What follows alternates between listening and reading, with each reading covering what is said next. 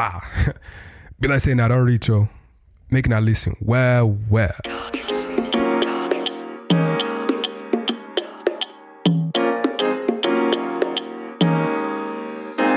Simple. I just count my blessings. I don't say be the lesson. Nobody be perfect person. Prisoners whose cells adjoin communicate with each other by knocking on the wall. The wall is the thing which separates them, but it's also the means of how they communicate. Every separation is a link. In A Village Boys, we explore the separation of the black culture because we understand that by bringing it to light, we will recreate links that will eventually unite us all back together. Welcome back to another episode of the Village Boys. Thanks so much for bearing with us last week, by the way. I know we didn't record an episode, we had logistical difficulties, but we made sure to make it up for you, make it up to you guys this week and bringing you some heat. So last episode we we did a book review of post traumatic slave syndrome where we talked about if you remember epigenetics, reconnecting with the roots, morphing of slavery. So this episode we decided why not interview an actual therapist and talk to her more about these concepts.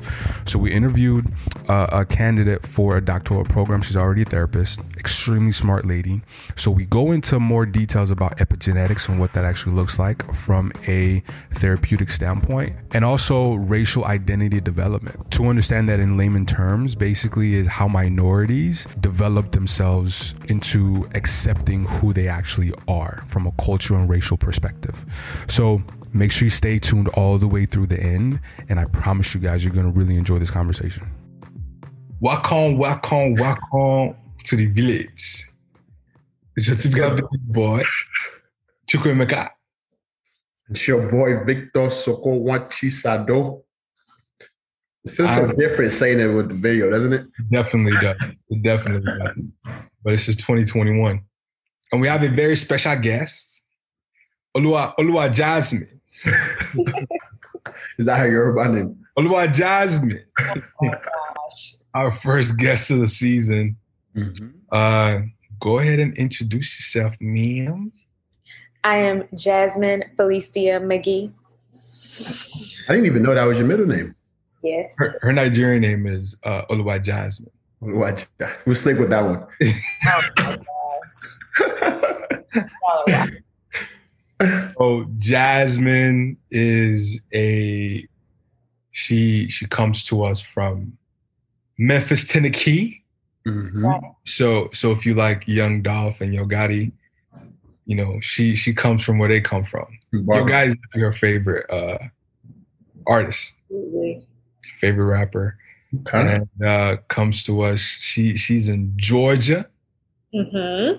now going to uh, uh professional school, I would say it that way, or grad school, continuing in grad school, to being a or to becoming a counselor, Mhm. A therapist, a, a, Exciting. doctor, a psychologist. Psychologist, yes. Guru. So so I think I think this would be a great conversation, or this would be a great person to have on our our podcast, especially from our last episode, um, which she could help us continue that conversation Yeah. um, and help us understand more about you know the the the things we talked about, like epigenetics, Yeah. you know, transgenerational trauma, um, you know, cultural identity, things of that nature. So uh, I'm I'm ready to get it. I'm ready to get it popping.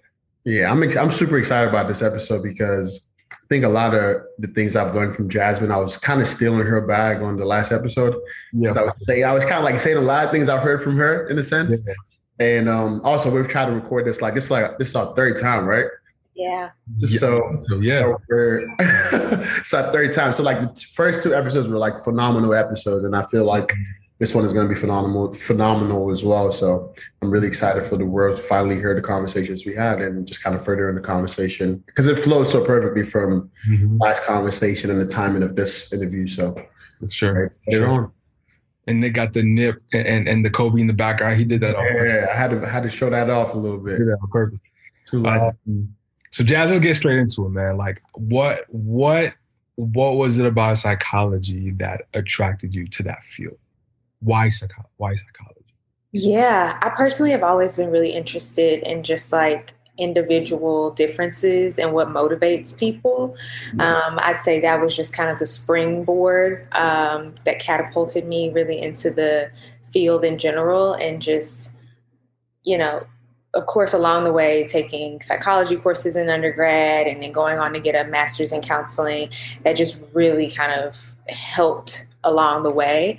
Um, I also really love Black people, and I recognize that. Um, though we are a resilient bunch, you know, I recognize a lot of things within my family um, that just weren't always healthy um, and that kind of kept us stuck in a lot of ways, um, especially compared to the dominant culture.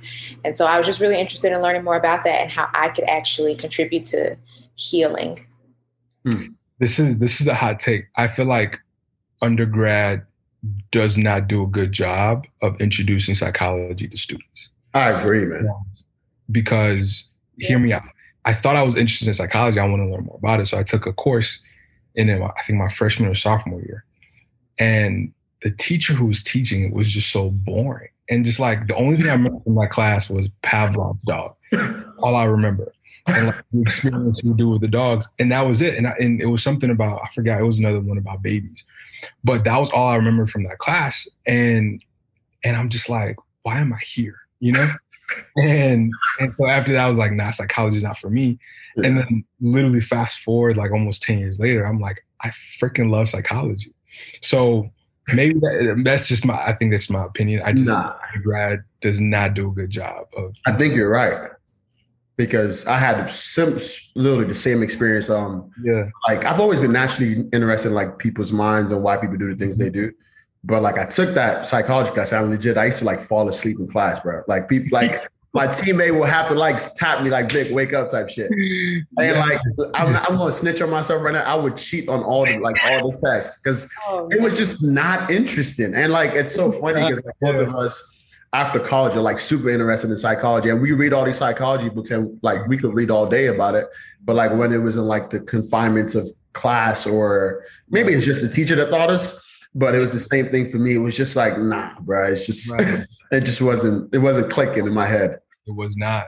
It was not. How did you like how did you do it, Jazz? Like was it did it just click for you automatically or was it something you had to like really read into? Because I always kind of had like that desire. Like I will be honest, there were some very boring psychology courses that I'd taken. Um, and that's why I think you kind of have to separate the course from the teacher um, some people are just not good at teaching the material in, to a large group of people that have varying learning styles.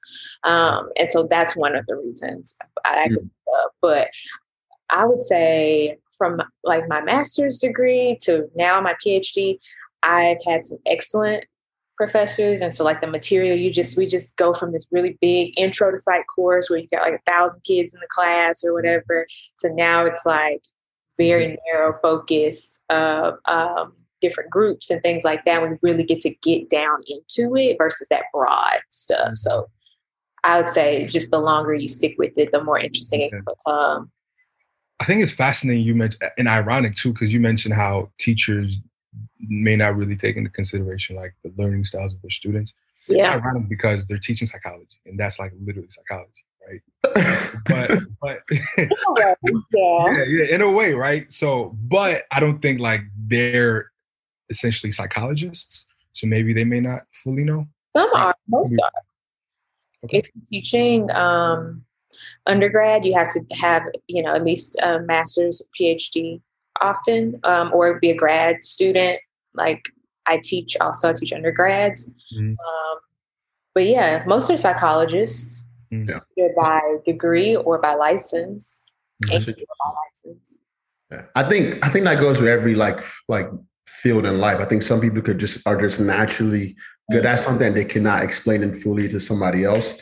And there are people that are not as good at something, but like they're just phenomenal teachers and can like pass on that information very well. And it's the same way with like soccer or whatever. I've had coaches that were like played professionally or whatever, but they weren't great coaches because they expected us to replicate their style of teaching, their style of playing or whatever. And in reality, you're not going to replicate a professional player style. So I think it goes with teaching as well. Some people are just naturally more gifted in that field, regardless of how much knowledge you have. Like, so.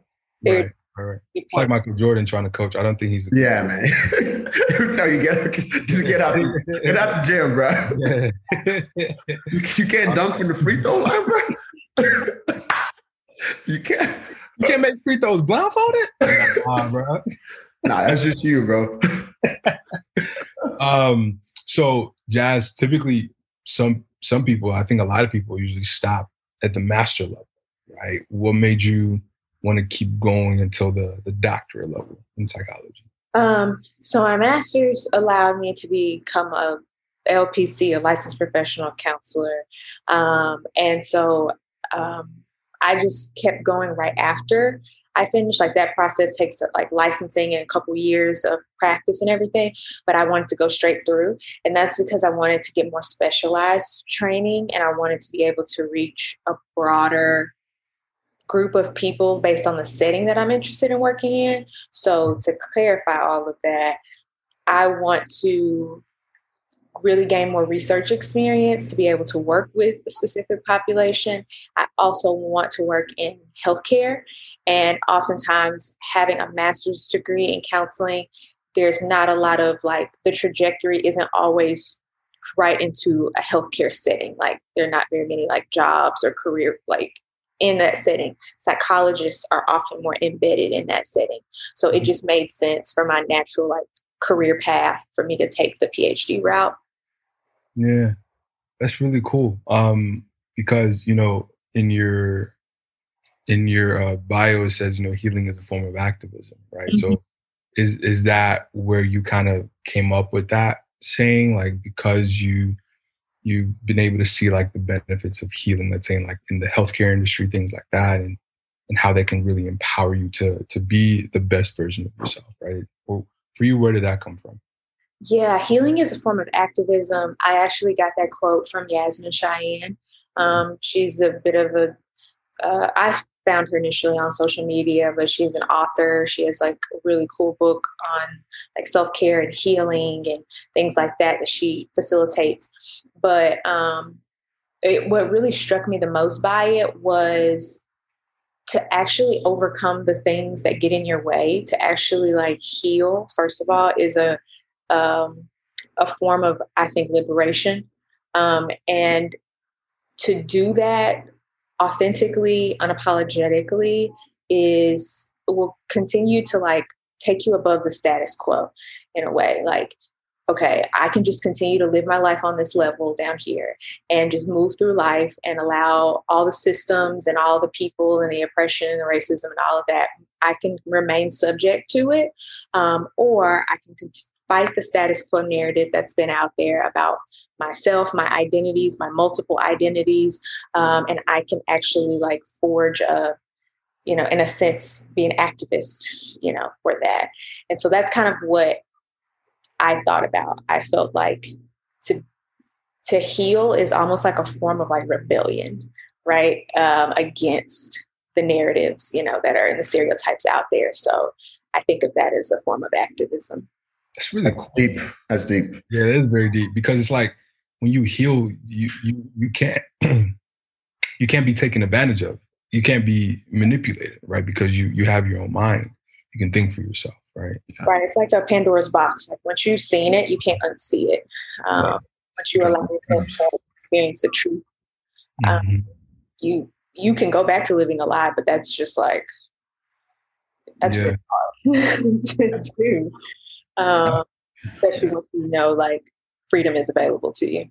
Mm-hmm. That's that's powerful. I think two words that you said struck me, um, stuck out to me when you um you was giving your rant was um freedom. I think freedom is and also rebellion. I think naturally, I think you make a good point that um naturally the status quo is not to be healed or to not even pursue the path of healing. Mm-hmm. The, the, natural progression that people in society, uh, well, from from the outside as looking at black communities, for us to stay in those spaces and just kind of act out on those emotions from a very hurt hurt place, but also from a very subjugated place. And when I saw your quote, like it just made me really think because, like you said, it's um, it's very relieving to actually deal with those emotions. They're very hard, and a lot of people in our communities do not necessarily want to like go through that because it feels like, well, we we didn't necessarily sign up for this. So doing the hard work and actually having to uplift ourselves or pull ourselves up from the bootstrap emotionally, not even from like an economic standpoint, from emotional sense, it feels like, well, the like the people that subjugated us should have to do this for us. And I think healing is a very individualistic thing, but the communal sense of bringing that symbiosis together is what uplifts all of us in general. But whenever we talk about racial like relations in America, we always seem to leave out like the psychology of things behind it. So for you, why was that so important? Why like because a lot of times you could have a psychology degree and you could look at it from like a personal position of like i'm just to focus on everyone anyone they throw at me. Why was that important to correlate it to your people and black people in general? Um part of the reason is because of what you just said. Like this was something that we were subjected to. Um, if we're thinking about it starting from transatlantic slave trade so that's essentially where you know it's not our fight, right? But at the same time, it is. Um, and we've taken on that fight and we've been subject to that fight for so long. And um, I think it's also played into our identities a lot um, and our ability, I think, from a systemic standpoint, our abilities to even one be proud of who we are, um, to embrace who we are completely, to show up as ourselves in all of our glory in every space that we inhabit, it's always been placated in so many ways. Um, our identities have been hidden. There's been this like idea of invisibility, um, right? Like our experience as Black people um, has really been invisible unless it's something that's accepted by the dominant culture then there's certain aspects of it that are visible and certain aspects of it that are our stories that are actually acknowledged. Um, so you can't keep one piece and then throw the rest away. So what I think that ends up doing is you have a very like cheese greater sense of self, right? Like there's all these holes in you. You're never integrated whole. Um, and so I think that bleeds into our our psyche um, over time. There's been lots and lots, lots of research. You know, this is not my it's my original thoughts, but how it's been researched over time. And so I really want to be a part of that. Um, I recognized how my own healing came from therapy and from, you know, getting down into the deep of things. And so I really want to be a part of that and do my part. That's awesome. How how hard would you say it is? Like if you were to, to describe it, to be able to heal? Like, like how would you describe? Like, like is it is it something that you could just do overnight, or is it something that's like you really have to like take time out your schedule to really focus on this? Healing is individualized for sure. Um, it is not something that you do overnight. I personally believe it's a lifelong journey um, because it's not just healing, but you know, growing, evolving as a person. And sometimes to get from one level to the next, you have to unlearn some things, you have to relearn some things. Um, and I think you just kind of heal your your true self in a way. Um, but no, it's it's ugly. It's messy. Like we like to throw around this like pop culture term of self care and like go get your nails done, go mm-hmm buy a new outfit, you know, and that's awesome. And I think it's a part of it. It can be, but I think also you can't have that and forego your trauma. You can't yeah. forego your um, the abuse. You can't forego your internalized racism or you know lack of understanding for yourself, forgiveness. Like you can't forego those things at the same and try to do self care and let that be it. So. Yeah, it's like it's like there's this big pink polka dotted elephant in the room, but you're just not even paying attention to it. You're like, ah, it's it's not really there. You know what I'm saying? You're just going about your day and just you see it though. You see it. It. Its toes, um, yeah. a wig on it, or whatever. right, right, or like dress up. Yeah, yeah. Dress just to piggy piggyback off that was, um, I think it was good that you made a point where like healing and growth is not this thing where we're like converging towards perfection. It's not like we get to this um, climax or um, whatever you want to call it. I think it's like you said, it's a lifelong thing, and every day we tweak things and find different things that trigger us, or find different things from our past that we didn't even know. And that's like from my personal journey, just from like um doing our own self work or whatever. But you also made a great point where society has created this perception that like self care is this like you're in a field with butterflies and, roses, and a lot of times self care is really really hard and it's triggering and it hurts. And and like to flow back on your other point of like it's also an individual thing because sometimes our um, shortcomings as black people gets lumped into this whole group so naturally when we um like when we fail we sometimes take it even harder because it's like there's stereotypical things and like racial undertones that flow with black people um being expected to fail so i think that's why sometimes we just we're a little too tough on ourselves as black people because society has lumped us all in one bucket and like, oh, well, if this black guy did this, then they're all criminals or they're all this or they're all that. So mm-hmm. take that to heart sometimes, you know. Well, let's let's talk a little bit about where that comes from too, though, right? Like, and we can that kind of flows into the next seg- segment of epigenetics, right? I think you know that kind of plays into it. So, um, we we we talked about the book last last time, last episode about you know post traumatic slave syndrome, and I talked about you know there was there was a segment about epigenetics, you know, about how you know certain environments and certain um, you know triggers can can um, cause your body to express certain genes that were already there, but because of the environment that you're in, can then not bring it up. Right? I brought up an, an, an example about you know having twins who you know grew up in the same household but one ended up becoming like an alcoholic and one didn't. And they both had the same, know, similar genes. Now, you know, they both had similar genes, but because they grew up in different environments, those environments and, you know, uh, things of that nature triggered uh, those genes to be able to express in certain ways. Um, like, what could you say to that? What could you add to like how how do you see that? Um, well, first, I think you did a great job uh, defining it um, or explaining it in layman's terms. Um, I would say, as far as like the field of psychology goes, it's one of the main connections to intergenerational trauma um, and transgenerational trauma. That, and as far as how um, trauma can be passed down from um, generation to generation or within families or within a culture um, and then how that that trauma ends up becoming expressed behaviorally but at, based on the epigenetics piece that's where it starts like more biologically and genetically um, and how you can be predisposed to different health conditions um, and you add that on top of systemic issues, uh, oppression, um, food deserts, lack of access to resources, and things like that, and see how those things can continue to um, to perpetuate over time and and down the course of uh, generations, despite how far we've come technologically or how advanced we are, and things like that.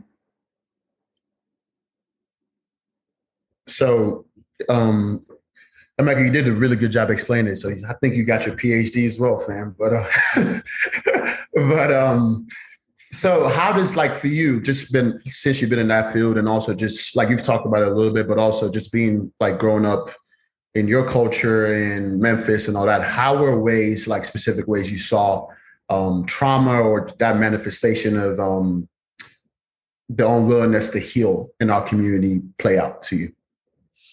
Um, sometimes I, you know, I want to say it's an unwillingness, but I also feel like there's just a lack of knowing, lack of awareness to it. So, like, for example, in my family, I have a strong uh, female presence. It's a very, I come from a very matriarchal um, background and family system.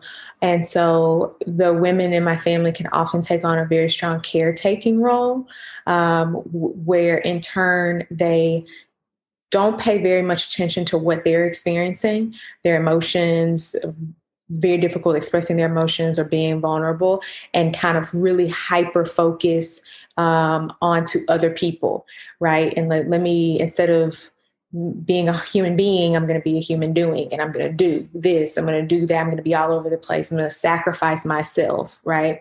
Um, and so, what that does or did is we also have a history of a lot of chronic illnesses, um, heart disease, uh, diabetes, things like that. And so I think from an emotional standpoint, that part plays a role um, in not taking care of, of your body uh, and things like that. But then also the the genetic piece from just what I've learned going down through the years and the type of access to food that they had, my grandmother and great grandmother had growing up, um, the type of living conditions that they had, um, the types of cancers and things like that. So, just like all of that stuff and the way stress also impacts that. Um, stress is what kind of turns the gene on or off in many instances, not just environment. Um, and so, holding a lot of that stress internally will trigger certain uh, physiological responses, right? Um, heart disease, uh, heart attacks, things like that, um, as well as racism. Um, there's a lot of big link between racism and uh, physical health as well. So I think a lot of that just compounds on one another. Um, and at least for me, in my experience, that's one way that I've seen it manifest. Yeah, and I like I was listening to Andrew Yang a couple months ago when he was like um, talking about like his universal base income um, policy or whatever, and he made a, a like interesting point that made me think. It's like if you're poor, it actually lowers your functional IQ points by 13 points because it actually takes up a lot of your mental bandwidth. Yeah. And the trauma that comes from poverty or just being at the bottom of the totem pole is something we don't talk about enough. And like a lot of times, our communities are impoverished a lot of times, majority of the time. So, like, I when I was younger, or like in the past, before I started learning about these things, I never thought about how it led to diseases or led to crime or led to things of that nature. I always thought about it from like a space of like, well, those things just happen, you know? So I think the more we dig into science, the more we dig into things of this nature, the more we understand people, but also the more we understand um, ways that we can liberate ourselves as people as well, as a group as well. So. I know for a fact that if you're listening and you've been to college, you've experienced co- you've experienced poverty at least once in your life.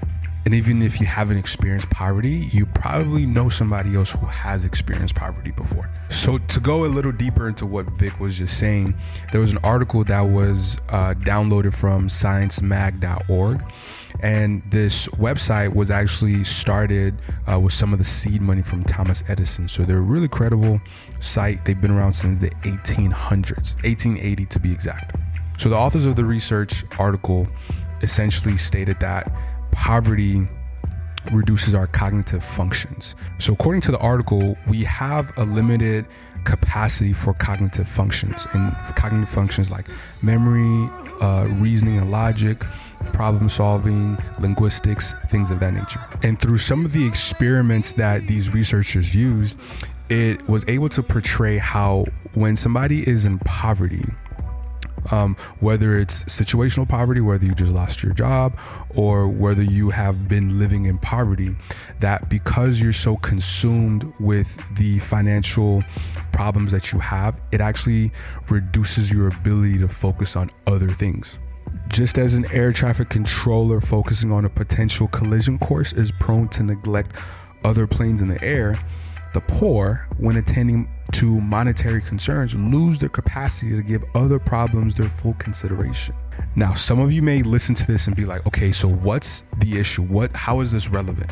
What this research does is it allows us to understand the impoverished areas of our society. It also helps us to understand, uh, from a scientific standpoint and a psychological standpoint, why crime rates go up so high in the hood, for example, than in other areas. It's not necessarily because these people have an innate trait to be violent, right? Granted, some might But the biggest issue based on this um, based on this research is that when you are overly concerned with trying to make sure that you survive and to be able to maintain and keep resources that can help you survive, your cognitive functions are going to be impaired, which will cause you to make faulty decisions. In the case of Black Americans in America, the situation is more triggering because there have been systemic, um, syst- there have been systemic uh, ways in which Black Americans have been kept oppressed and have been kept in these same situations, in these same environments, low economic uh, environments for generations. All this to say is that next time you see somebody on the news, specifically a black person who may have committed a crime, who came from a poor neighborhood, don't just make the assumption that this person is a bad person. Take into consideration epigenetics, his environment, how poverty actually affects um, cognitive functions and decision making skills. And when you're able to consider a multitude of functions, you're able to then break down your own bias and and your own uh, stereotypical way in which how you see not just Black Americans but anybody in general, especially in these situations, and it'll help you become a little bit more humane and empathize with with people a lot more. Mm-hmm. Yeah, you're making a really valid point because that's the um, awareness piece, right? We can and that bit of invisibility where our stories are placated so much where it's like but this but if you just work really hard but my dad came from a really tough background and he pulled himself up by his bootstraps and he made a multi-million dollar company well we went to the same school and we got the same degree but why did you end up this way and i ended up this way like there are so many more nuances and mm. and internal we can internalize that well dang we're not working hard enough or mm. we're not doing good enough or we're not doing well enough especially when everyone around you is like what are you talking about what mm. do you mean that doesn't have an effect it, it makes you invisible makes a part of your story invisible and you don't even think that it's important. And so one part of liberation psychology or part of just therapy in general and healing is to change that narrative and normalize like no your experience is valid. Your experience is good enough to be talked about and discussed. And your experience has a whole lot to do with you know how, why you've experienced some of the things that you've experienced or why you're having these types of issues maybe compared to your other counterparts yeah and i think to add to what you're saying as far as like the different nuances, I think it's a faulty way of thinking as human beings to think that like it's only one reason why a person is the way they are, right? And, and I think that just comes with with just maturity and just awareness, where you you you go from thinking, oh, this person is this way because they're black, to oh no, this has been like generational events, and you know they may they may be low SES, they may not be educated, they may not have access to resources. Like then you just branch into all these different things and then kind of like build the puzzle to where you're not able to see the whole person. Like, okay, it's not just your skin color, it's all the things that's behind you, right? And it's like, like, you know, when you're walking down the street and, you know, a, a branch randomly falls on your head. and it's like, you don't just think, oh, the branch just fell. Like, no, like the seed had to have been planted in that tree literally maybe hundreds of years ago. Yeah. Like, it had to be, you know, that's rain had to be in good soil. There had to be the wind had to blow in a specific way. The tree had to grow in a specific way. The sun does it make sense. The environment had to do so many specific things that we don't even know. Hundreds of millions of things for that one branch to just fall on your head at that specific time. You know what I'm saying? Like, and and and you know, it, when you bring that to humanity you know when when people you know steal or do certain things you're just like mm, it's, it's, it's more than that. You know what i'm saying? passionate as well. Yeah. Yeah and I, I think you made a great point about like maturity. I think naturally both of us have been on the other side where we're like well my dad worked 200 hours and did three backflips every day. Yeah. Now he made it out. And we're like, do we really want somebody else to have to go through that? You know what I'm trying right. to say? Right. So I think maturity is super important, but also just taking your ego out of the equation. I think naturally, um, a lot of times in society, we see people that want to extrapolate their experience to the whole world.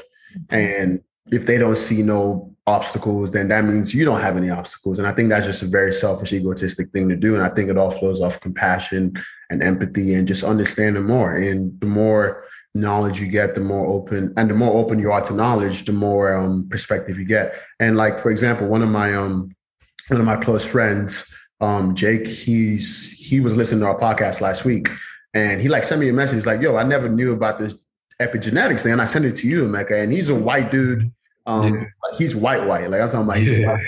so, but that's the homie. So he was like, he never, like he never heard about epigenetics, and he was super interested in that. So I think a lot of times it's just like pushing people towards the right direction to learn information because this was things I didn't necessarily know myself, and I'm in the culture. So it's important that people outside the culture learn about it as well because then they they're more willing to validate our experience because like jasmine said that invisibility it's a very um, tough pill to swallow sometimes because it's just like, well, damn, like no one really cares, so why should I care? You know. And there's a lot of nihilism that goes in our communities that flows off that thinking. You know. Mm-hmm.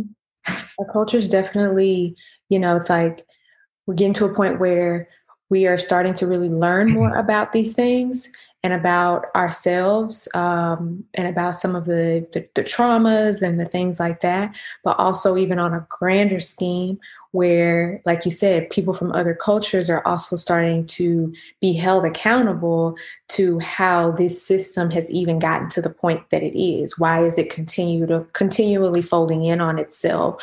Um, why is it embedded so deeply into so many different areas?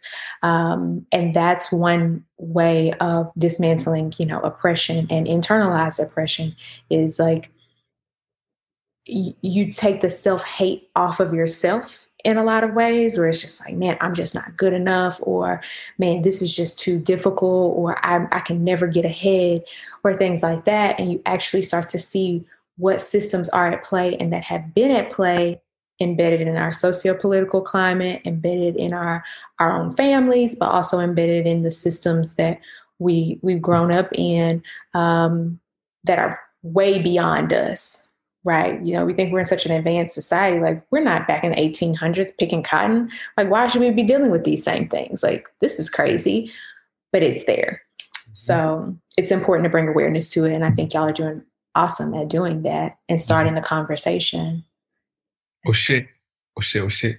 So I think, I think that flows into identity, right? Cultural identity. Mm-hmm. And and that that was in, that was a part of our conversation again from last episode where we talked about reconnecting to the roots right? We talked about the grafting analogy of you know grafting you know stems to roots and the importance of just reconnecting back to where you came from. But the problem is like so much history has been lost right for various reasons. But how would you describe like the black identity developmental process from a psychologist perspective? Okay. Um, so I have this awesome text. Um, it's from uh, Comas Diaz, and um, it's basically like the what is it? The multicultural um, care um, clinician and clinician's guide to culture. And so essentially, some of the ways that it's she talks about it specifically is a few stages. So there's conformity, there's dissonance, resistance immersion, um, introspection, and then synergism. And so, one, the first stage, of course, is conformity. And so that's where individuals actually internalize racism and they choose values and lifestyles of the dominant culture, the dominant group. So I ideally that then evolves over time into synergism, which is your the individual's experience and sense of self fulfillment toward their racial, ethnic, and cultural identity. They without having to categorically accept their minorities group values. So there's this progression across that that vein. And so the internalized racism and oppression is my group is inherently bad everything around me tells me and reinforces the idea that my group is bad. If I align with the dominant group, then I will no longer be categorized by the minority group. I won't be seen in a negative or bad light. Um, anything that I do that reflects that minority group value or group think makes me inherently bad um, or I look at myself negatively. So it's like, it's almost like I put myself under the lens of the dominant group in order to try to merge or mold myself into being more like them that will make me less bad. That should make you look at Candace Owens a little differently, don't it? Mecca, that was actually a good one. hey, funny story though. So my homie Noah, um, so he was like, he's reading a couple books. He was like, guess which book I'm reading? And like, I was like, I don't know. Like, he was like, Candace Owen. He was like, man, she's just so annoying, bro. and he was like, man, she's just so obnoxious. And I was, I was like, yeah, she's not my favorite character, to be honest. But um, right, right, each right, stone, right. each stone, we all like, we all need different perspectives in Black culture as well. I don't think we all should think the same, but there's a little bit of self hate going there. And For sure, for sure. I, I can I can see that a little bit. I can see that a little bit.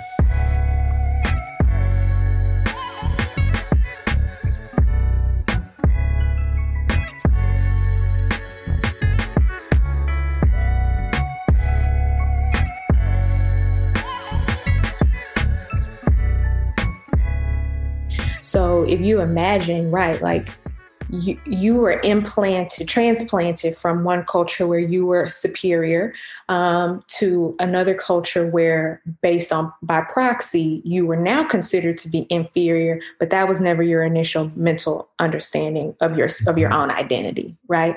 So there comes all this different level of kind of acculturation that comes with that, but versus Black Americans who grew up, or even you know those who are first generation or second generation immigrants that grew up in america there's a whole different sense of it's already kind of ingrained in you that you are inferior and you see that being um, you see that being reinforced in the spaces that you go you go Mhm. into as far as maybe being the only black person black or brown person in a space or ethnic hair products your things are very marginalized versus everyone else is kind of normed you know and you're kind of put into a certain category um all you know historically and all the things that come with that where it's just constantly reinforced.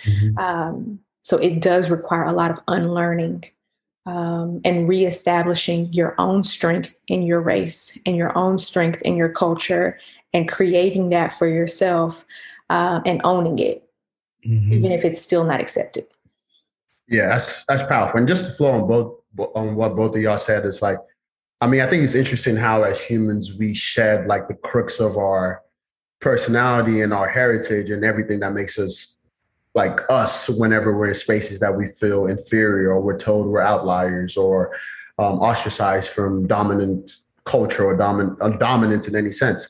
And for me, uh, Mecca like made a good point of how we've talked about it on the podcast when coming to America and um, going from a space where you're dom like in a sense you're everyone's whole. Then you come here and it's like, well, I don't necessarily want to tell people I'm African or like trying to assimilate to the culture in the sense of like negate like negating and neglecting my culture. And also even in Nigeria, I just thought about this. It just literally hit me right now when Emeka was talking about it. So like naturally Emeka is you're Igbo and Hausa, I mean Igbo and Yoruba mixed, right? So You can say that. yeah, pretty much. So those are like two dominant like tribes, Igbo, Hausa, and Yoruba. And my tribe is like in the middle belt, um, Kogi State, um, Nupe, whatever. And I remember even like growing up, I wouldn't necessarily want to embrace that fully because it wasn't part of like the three dominant um, cultures or like three dominant tribes. So it's interesting how that even happens in spaces where people look like you as well. It's like whatever society or perception of superiority is, you try to like assimilate to that and neglect what you really are. Hmm. So, and just to segue to another point, it's like so naturally for people. I think we've talked about the theories and talked about how it affects people. For people that want to necessarily go on the path of redemption, how does that look like, and in what ways would you push them to do that?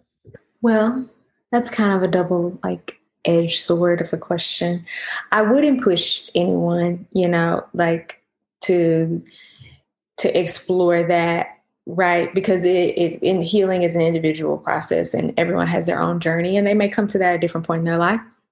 but at the point in which they do, and even if they don't, specifically around race or around trauma or things like that, because sometimes people come for totally different reason, um, is you start by kind of questioning, I think, what makes up you? What's made up your experiences? And start dissecting those things naming them. Naming is a really big thing um, because it actually makes whatever your experience is real. I was saying why is that? Why is what? why is naming important? But i think you just answered it. Oh yes. Um, it validates your experience and makes it real. Uh, versus like that and it, it removes that invisibility off right. of it shines the light on it. mm-hmm.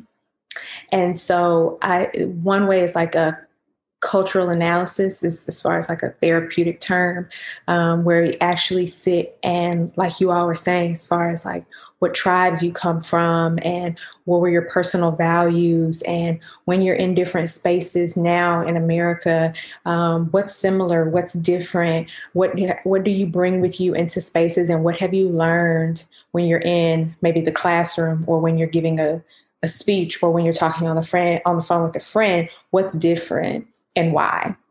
And so you start to ask you the whys of a lot of your experience, um, and that give, gives you the opportunity just to really to open up some dialogue. Um, also, healing is, like I said, individual, but people know how they need to heal. Um, and they have their own understanding of what healing means.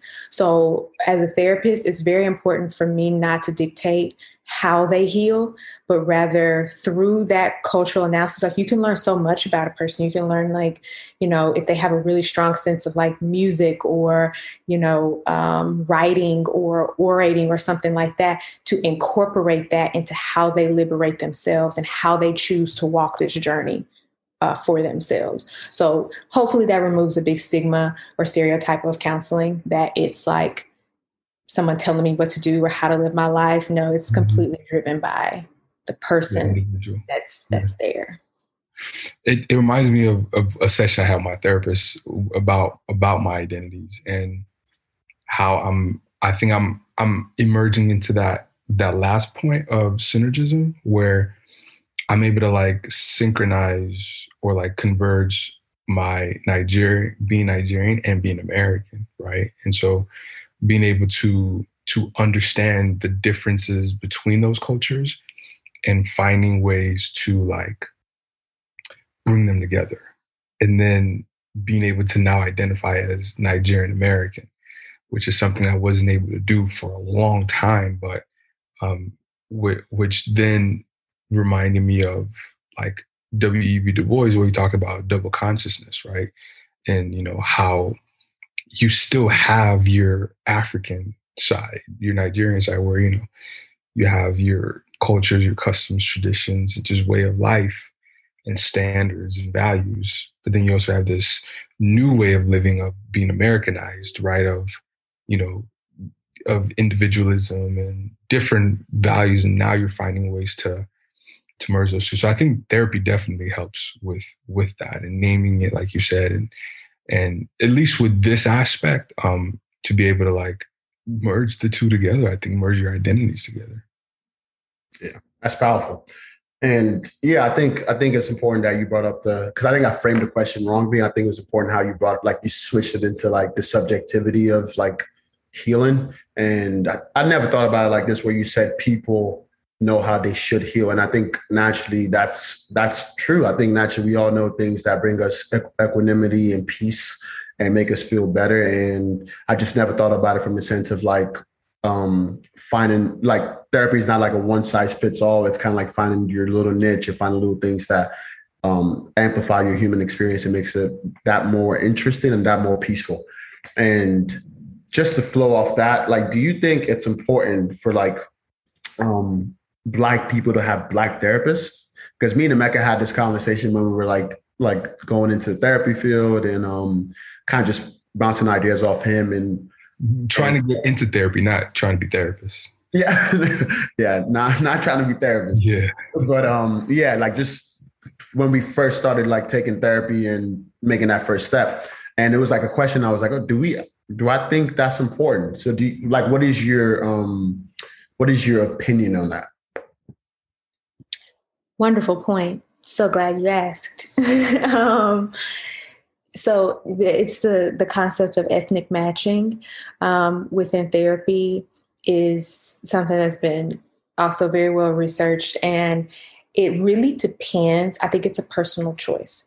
It depends on where people are in their racial identity development, right? If you feel like, for example, you are really not fooling with white folks, you know, like they're part of the reason why you're coming into therapy. Um, you like somebody just like did something to you the other day, right? Like you really don't know how to like talk to them without getting angry. On one hand, could it be beneficial at some point? Absolutely, to have a white therapist or to have a therapist of, an, of another culture. But maybe to begin with, maybe not so much.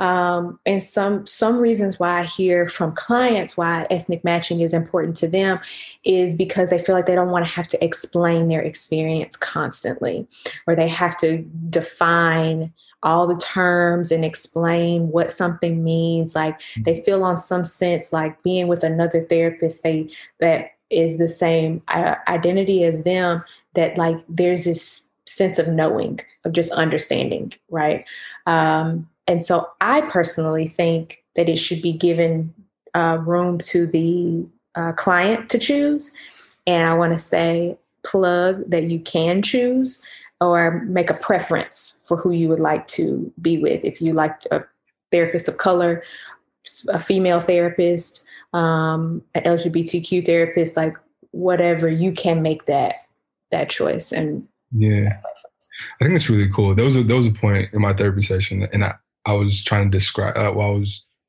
I was describing the activities of a hood nigga, and I just mm-hmm. said hood nigga, and she understood. She, she so I, I, didn't have to explain more. She was like, "I got you. Don't worry about it." You know, there's, there's something cool about that. I was like, oh. "Yeah, for sure." Nice. Yeah. Yeah. And I've just, I've, like you said, I've had similar experiences where, like, let's say something was going on at work or whatever, where I just, like, literally just told her one little bit of it and she just naturally knew. Mm-hmm. And I think, like you said, you don't want to be exp- like constantly explaining something to somebody that's supposed to lead you in the right direction. Right. You know I mean? So it's it would just it probably would just get frustrating. For me, I have a black therapist and it works perfectly for me because it just there's more of like a racial understanding there, for lack of a better word, I guess. For sure. My my very first therapist was white. And it was just it was just a disconnect. And I couldn't just I couldn't explain it. But I mm-hmm. just knew I just didn't connect with her like that. Like she she was a very, very nice woman I just I just didn't feel the connection, right? But then when I went to the black therapist, it was just like, okay, like I was I was more willing to show up to more meetings because it was like I was talking to like a friend, like mm-hmm. a sister or something like that, right? Because she looked like me, I looked like her, mm-hmm. and she understood, you know, for right. for a lot of the parts, yeah. That empathy, that shared understanding. Mm-hmm. Um, and, and you don't feel like she's judging either. Mm-hmm. Right? Um, yeah, so I was going to say, it just really does de- depend on where you are. You know, right. you know yourself. You know, um, and sometimes it's just not helpful, and sometimes mm-hmm. it is. Um, so, I've had a white therapist. I've had a, um, a Brazilian therapist, um, and it was excellent. You know, was she Afro Latina? I don't think she identified as Afro Latina. Um, but uh, definitely felt like, at least person of color, there was this sense of identification and understanding as mm-hmm. well, or where there were some ways that she can merge her cultural identity and things that were salient in her culture, that there mm-hmm. could be a bridge built between what yeah. was and mine as well. It's actually really similar. Um, Latin Latin culture and, and African Black culture is pretty similar. Yeah. Um, so last thing to leave us with, Jazz. Sure. What's what's one good piece of advice from a psychologist and a therapist and a counselor that you would give um, a, a person of color going through this healing process of reconnecting with the roots, um, maybe trying to heal from uh, transgenerational trauma, Mhm. um, or just trying to be a better person. What's what's a what's a good good piece of advice you can give them? I will say, um, one, it's uh, give yourself some grace. Be graceful with yourself, compassionate with yourself. Um, it's not easy, right? I'm sure we all kind of understand that on some level. So do things that bring joy. Recognize that you have so much light and joy already, you know, embedded within you. Um, it's just about cultivating it and and acting upon it. Um, but also that it's all worth it. Like to to do this work um, do it in the time that you need to do it. Uh, it is a lifelong journey so of course pace yourself. But i think it's it's beautiful. I personally believe believe that and and i hope that on some level whether it's within therapy outside of therapy amongst friends whatever that we all are are striving towards that, moving in that direction um, of wholeness. Give yourself some grace. I think that's like the biggest one. hmm Some grace. We we can definitely be hard on on ourselves. It's a bar. So Jazz, where can they find you? oh, find me. If they want to hit you up in your in your messages, be like, "Hey, I listened. I listened to your episode. This is dope. Had a couple questions about this, this, and that." Or, "Hey, I, I want to know where I can find a therapist." Like, what? Where can they find you? Yeah, my Instagram. I have an Instagram, J underscore P H I L I. And I know this is so old school, but being in academia, MySpace. I'm just. my email, you can email me. because it's easier sometimes than social media. It's I true. was gonna say you could page me or something. I hope to get a pager soon. But yes, my email is jasmine.mcghee, M C G H E E, at UGA dot edu. Not Hotmail. Not Hotmail. you don't have to be funny. All right. Well, hey, thank you so much, Jasmine, for coming out. Uh, It's great coming to the village. Thank you. yes, to the village, speaking to us. I like that. I like how that sounds. Yes, I think this is really valuable. So thank you for that. Thank you guys. And that, my friends, is a wrap. Okay. When I don't finish, I'll be ha. Yawa. Uh, make sure you subscribe and leave a review. This really does help engagement and allows other people to be able to check out our awesome content. And also follow us on social media, Instagram to be specific, at VLLGBOYZ. And most definitely, and more importantly, we shall catch you on the next episode. Oh, yeah. Vamos.